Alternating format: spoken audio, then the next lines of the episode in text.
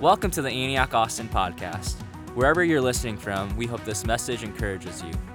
For more information about Antioch Austin, please check our website at antiochatx.com. Now, here's Pastor JD Griffin. Well, if I haven't met you yet, my name's Chris, and I'm on staff here. I'm one of the pastors. And I'm continuing our series that we've been in. We've been in this series called The Five Solas. And this, this word solas, it's a Latin word that means alone. And we've been talking about what these, this is because the five solas was, was something that really became popularized during the Protestant Reformation. And it's these five central beliefs that, that we can understand, that help us understand what our Christian faith is anchored in. And so the first one JD talked about was sola scriptura. And it's saying that the Word of God, the Bible, is our standard for truth. The Bible alone is our standard for truth. Last week we talked about sola fide. It's by faith alone. And this week we're going to talk about sola gratia. I sound Italian every time I say it. I just can't help it. We're going to talk about by grace alone.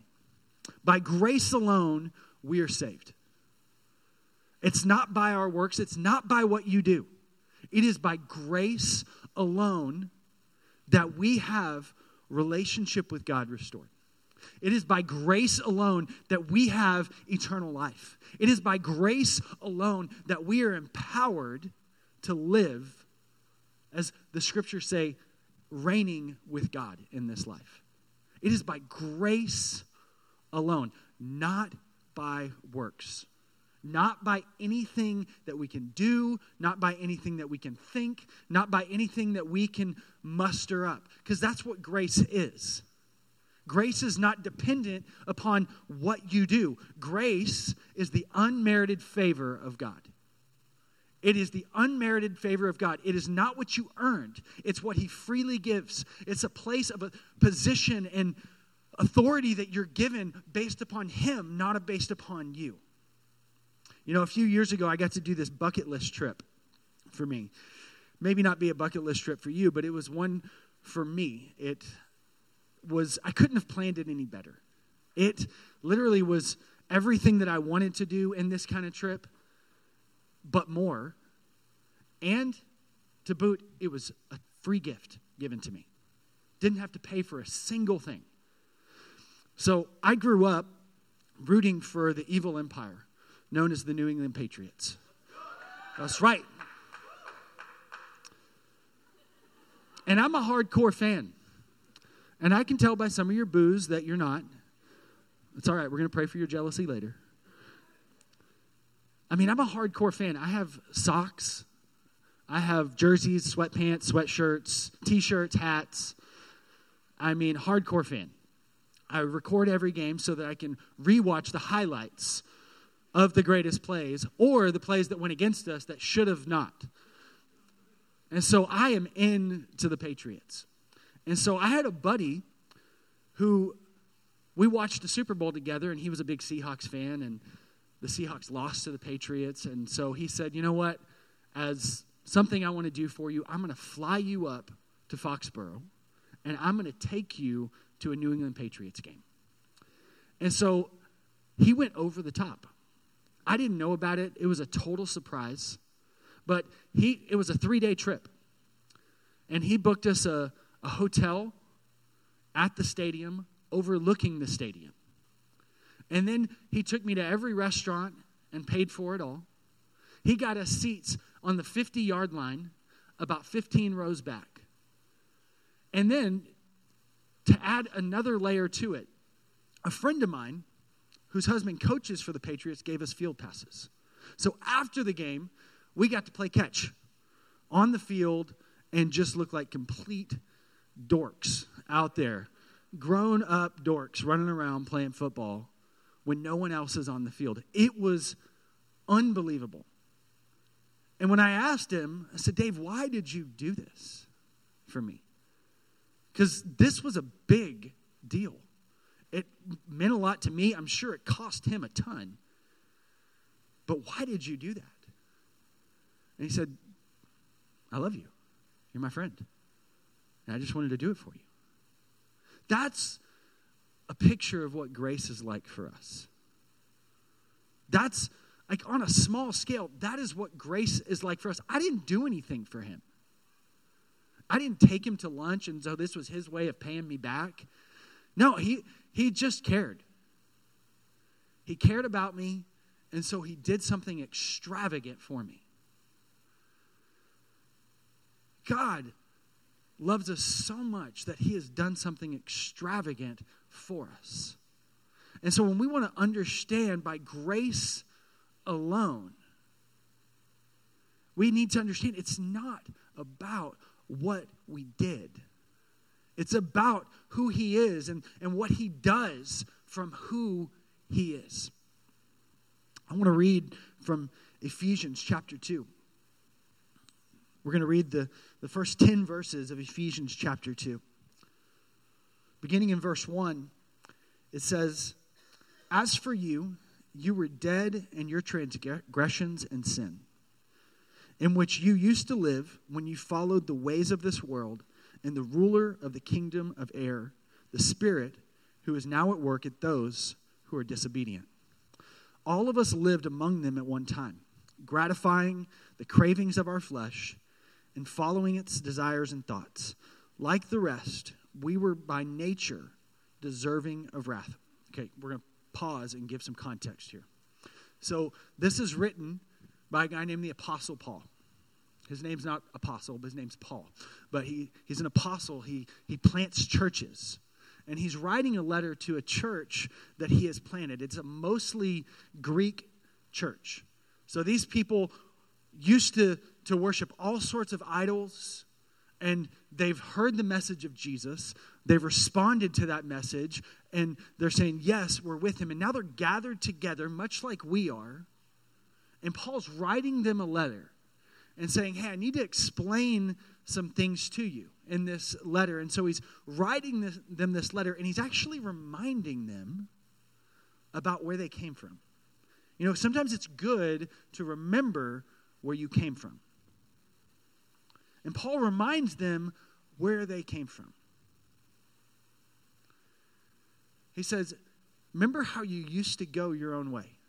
Remember how you used to do what you wanted to do, when you wanted to do it, how you wanted to do it. That was living according to your own flesh. That was living according to, to your desires, your wants. What actually you did in that time was called sin because you went in contrary to what God's nature is like and his ways. When you said, you know what, no, you don't set my path, I set my path. I determine what is good, right, wrong, and how I shall live, and I don't look to you to do that. When you did that, you created conflict between you and God. He said, and everybody's done it. The Bible actually says that all have sinned and fallen short of the glory of God. And, and Paul's just reminding them, reminding them of, hey, remember, this is how you used to live. See, your, your conflict with God created distance between you and God. And there's something about God that he can't be in proximity with, close proximity with, with sin. See, because God is holy, and sin, it just can't draw near to him. And God is also just, and sin deserves to be punished. And so God needs to punish sin. And Paul is writing to them and saying, where you used to be when you were in conflict with God, you, you were deserving of, of wrath. You were deserving of death. In fact, when you were separated from God, when you weren't in relationship with God, you were dead. Because life is found alone in God. And so, if you're not in relationship with God, if you are separated from God, it is the same as being dead. And Paul's just reminding them remember where you were. He goes on to say in verse 4 But because of his great love for us, God, who is rich in mercy, made us alive with Christ, even when we were dead in our transgressions. It is by grace you have been saved. And God raised us up with Christ and seated us with him in heavenly realms with Christ Jesus, in order that in the coming age he might show his, the incomparable riches of his grace expressed in his kindness to us in Jesus Christ. Again, for it is by grace you have been saved through faith. This is not of ourselves, it is the gift of God, not by works, so that no one can boast. For we are God's handiwork, created in Christ Jesus to do good works, which God has prepared in advance for us. We have been saved by grace. We have received this grace. When we say yes to Jesus, when we say, Yes, I want to, to follow you, I want to declare and confess with my mouth. The Bible says if we will confess with our mouth and believe in our heart that Jesus Christ is Lord, that we will be saved. And it is by grace that we are saved, not by our actions not by our, our good thoughts, not by some scale that our good actions or our good motives or our good intentions outweigh our bad ones. One bad one is enough to tip the scales. We're saved by grace. See, God gave, actually gave people a chance to prove that they were good enough. Do you know that? He gave them a chance. Sin entered the world when Adam and Eve chose to to go their own way and not trust God's best for them. Sin entered the world, and, and God said, You know what? I'm gonna I want to have relationship with people. But your sin's an issue. See, your sin creates that distance, and I don't do distance. So I want to get near to you again. So, uh, you know what I'll do? He, he had this, this guy, Moses, that he called his friend. And Moses led the people of Israel. And God called Moses up to a mountain and, and he spoke to him there on that mountain. And he gave him some, some commandments. And he said, if the people can follow all of these and not mess up, if they, 613 of them, 613 laws. We have more than that in our country. Surely you can follow 613 laws. Surely you can do these things. I mean, some of them were simple like don't murder. Like just don't get so angry and kill somebody. And God's saying, no, surely you can do that. If you can do these 613 things, then this is how you work your way back to God. But guess what? No one did it. No one was able to keep them all. Every single time, every single person, they broke them. And so the distance was created again. And God says, I don't do distance. I want to be near to you. But this sin is an issue. And since you can't work your way back to me, I'm going to send my son. I'm going to send what I value the most because I love you so much. And he sends his son, Jesus, and Jesus does what no one else can do. He lived a perfect life. He lived a sinless life. He faced all sorts of temptations. If you were to read your Bible, you would see some of the things that Jesus faced. He had the opportunity to miss the mark, but he didn't because he didn't do distance with God either. He stayed in close proximity with God. So he didn't get separated and he didn't lose his way. And Jesus lived this life and, and he died on a cross. And when he died on that cross, what he did is he took the punishment for our sins. See, remember, God is just. And so that sin had to be paid for. So when someone who had never sinned died on your died on our behalf, the sin came on him and the penalty was paid. And when Jesus rose from the grave, he said, If those who will believe in me, believe that I am their Savior, that I have what I have done is enough for them, if they will grab hold of that and say yes to it, then you will be saved. Not by following the 613 laws like I did, but by believing in me, by receiving grace. See, it wasn't about what we could do, it's about what He did. There's a story in Mark chapter 5. We don't have the scriptures, guys. Um, But there's a story in Mark chapter 5, and, and there's this guy, he, he's known in the scriptures. You, we never hear his name, but he was known as the demoniac, the demon possessed man. He was so tormented that he lived in caves off by himself in a graveyard. And he was so torn up and eaten up on, on the inside and in his mind and afflicted by this by these demonic spirits on his life that, that it said he would cut himself and he would scream and wail. Can you imagine the pain that man was in? We often gloss over a story like that, but can you imagine the pain of a person? Isolated in caves because no one wants to be near him. That alone the pain of not having people want to be near you. Some of you have experienced that. You have felt that kind of isolation. You have felt that people don't want to be near you, and you understand that kind of pain of what it feels like to feel alone. This man had lived like that for years. Thoughts running wild, being fed by lie after lie after lie turned into actions where he began to cut himself and scream. Can you just for a moment maybe imagine the atmosphere of that place? It probably wasn't warm and fuzzy. Everybody knows that's where that guy lives, if you can even say he lives.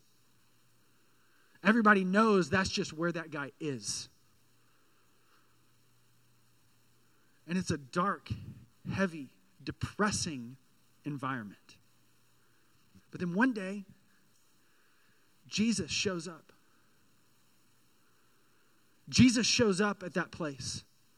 And when Jesus shows up, he carries a different kind of environment.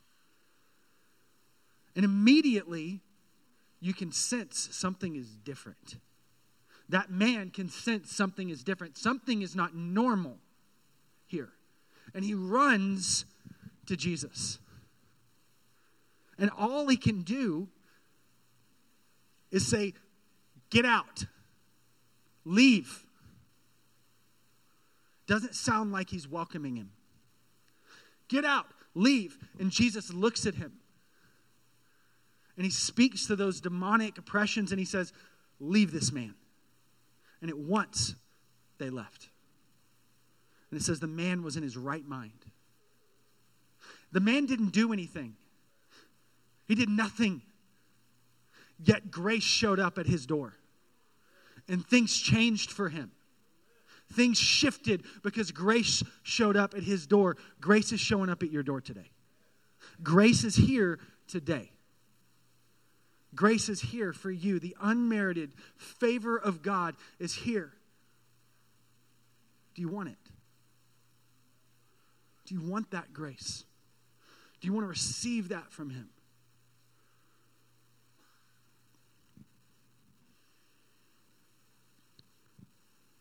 I want to do something a little different than we would maybe normally do in, a, in, a, in one of our services. I want to just ask you to close your eyes for a moment.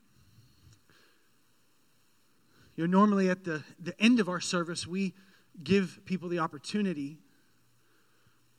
to give their life to following after Jesus. If they've never done that before, or if they want to recommit to following Jesus, maybe you said you wanted to do that at some point, but you stopped and, and you've just kind of been doing your own thing. This morning, I want to offer you the opportunity to say yes to the grace that God's offering this morning. Again, the, the Bible says that if we will confess with our mouth and believe in our heart that Jesus is Lord, that we will be saved. We'll be, what that means is we will be put back into right standing, right relationship with God. That He promises that we will have eternal life and that His grace will come and empower you to live the life that He's called you to. This morning, if you want to say, you know, I want to give my life to Jesus, I've either never done that or I've walked away from that and I want to come back to it today. Just with all the the eyes closed right now, if you want to do that, will you just shoot your hand up for me?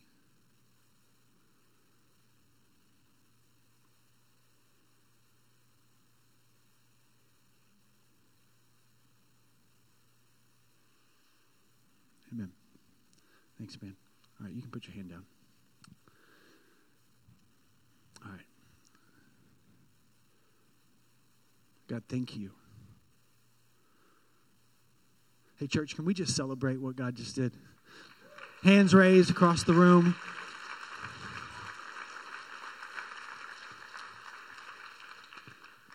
See, it's the unmerited favor of God.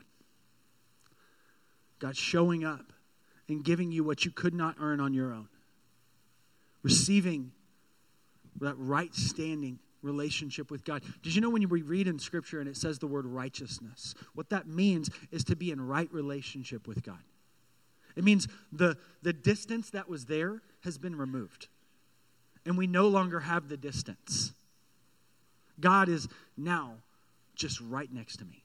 We're in this together because of receiving grace. By grace alone. Sola gratia. You know, but it doesn't just save us and give us eternal life. And even though that would be enough. Amen? To, to be saved, to no longer have distance, but to, to be in relationship with God and to have eternal life with Him, that alone is pretty incredible. But grace is also, it is the unmerited favor of God, but it is also the power of God in your life to do the will of God for your life. It empowers you. Grace frees you and empowers you at the same time. It frees you and empowers you. And what Romans 5 says, it actually causes you to be able to reign with Christ in this life. I mean, that's incredible to think of. We have been created, it, it said in Ephesians chapter 2 that we are his handiwork, that he created us. It also said that through us, his incomparable grace would be on display because it would be empowering us to live in a way that was not possible on our own. Because we're living not trying to prove our worth to God, but receiving the worth we have in God. See, sometimes we need to remember the cross, not in this heavy, sober term of, oh, I can't believe that. No, but re- remembering how high a price God paid. What do you pay a high price for? Something you think is incredibly valuable. God so values you that He paid the highest price for you. Let that settle on you today that you are so valuable to God that He gave His only Son for you. The cross is a picture of how much you are worth to Him. You were worth so much to him that he would give up everything for you so that you could live the life that you were made to. Let's look at what Romans 5 says. Romans 5, beginning in uh, verse 17. It's comparing, to give you a little context before we dive in real quick, it's comparing Adam's sin, and when it says Adam, it's talking about mankind's sin, but really it's, it's helping us contrast. But it's comparing Adam's sin with Jesus. And it's saying, For if by the trespass of one man death reigned through that one man, how much more will those who have received God's abundant provision of grace and the gift of righteousness reign in life through the one man, Jesus Christ? Consequently, just as one trespass resulted in condemnation for all people, so also one righteous act resulted in the justification and life for all people. For just as though the disobedience of one man, many were made sinners, so also though the obedience of one man, many will be made righteous. The law was brought in so that the trespass might increase. But where sin increased, grace increased all the more. Let that encourage your heart today. You've been stuck in a loop of sin. You've been stuck in a cycle you don't know how to get out of. You're wondering, is there a way of escape? Where sin has increased, grace has increased all the more. If you need a breakthrough this morning, the grace of God is on the increase in your life. It is not decreasing. No matter what loop you've been stuck in, no matter how many times you've gotten stuck in it, the grace of God is increasing for you today. Where sin increases, grace increases all the more.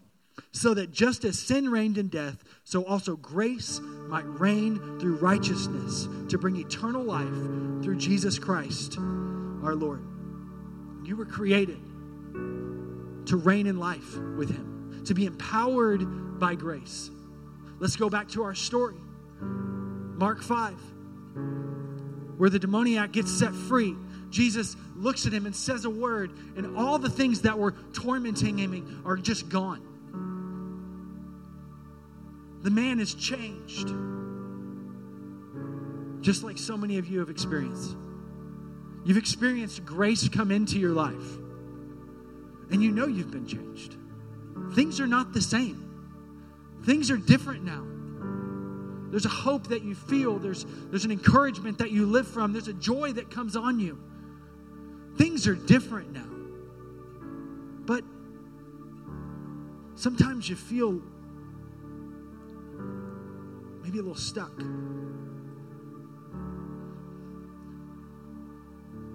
See, this man didn't just get set free. You can imagine when Jesus got ready to leave, the man said, I, I got to go with you. I got to go with you.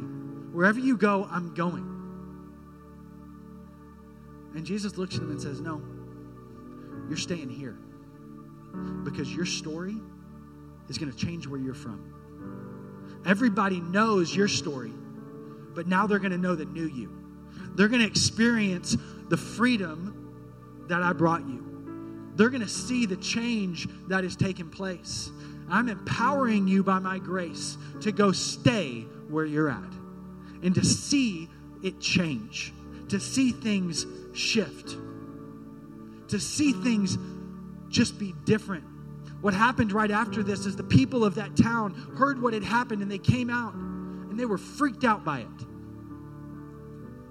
They hadn't gotten to know what had happened to that man. They hadn't seen it yet. They were just bothered by what Jesus had just done. And so they said, You got to go. You got to leave this place.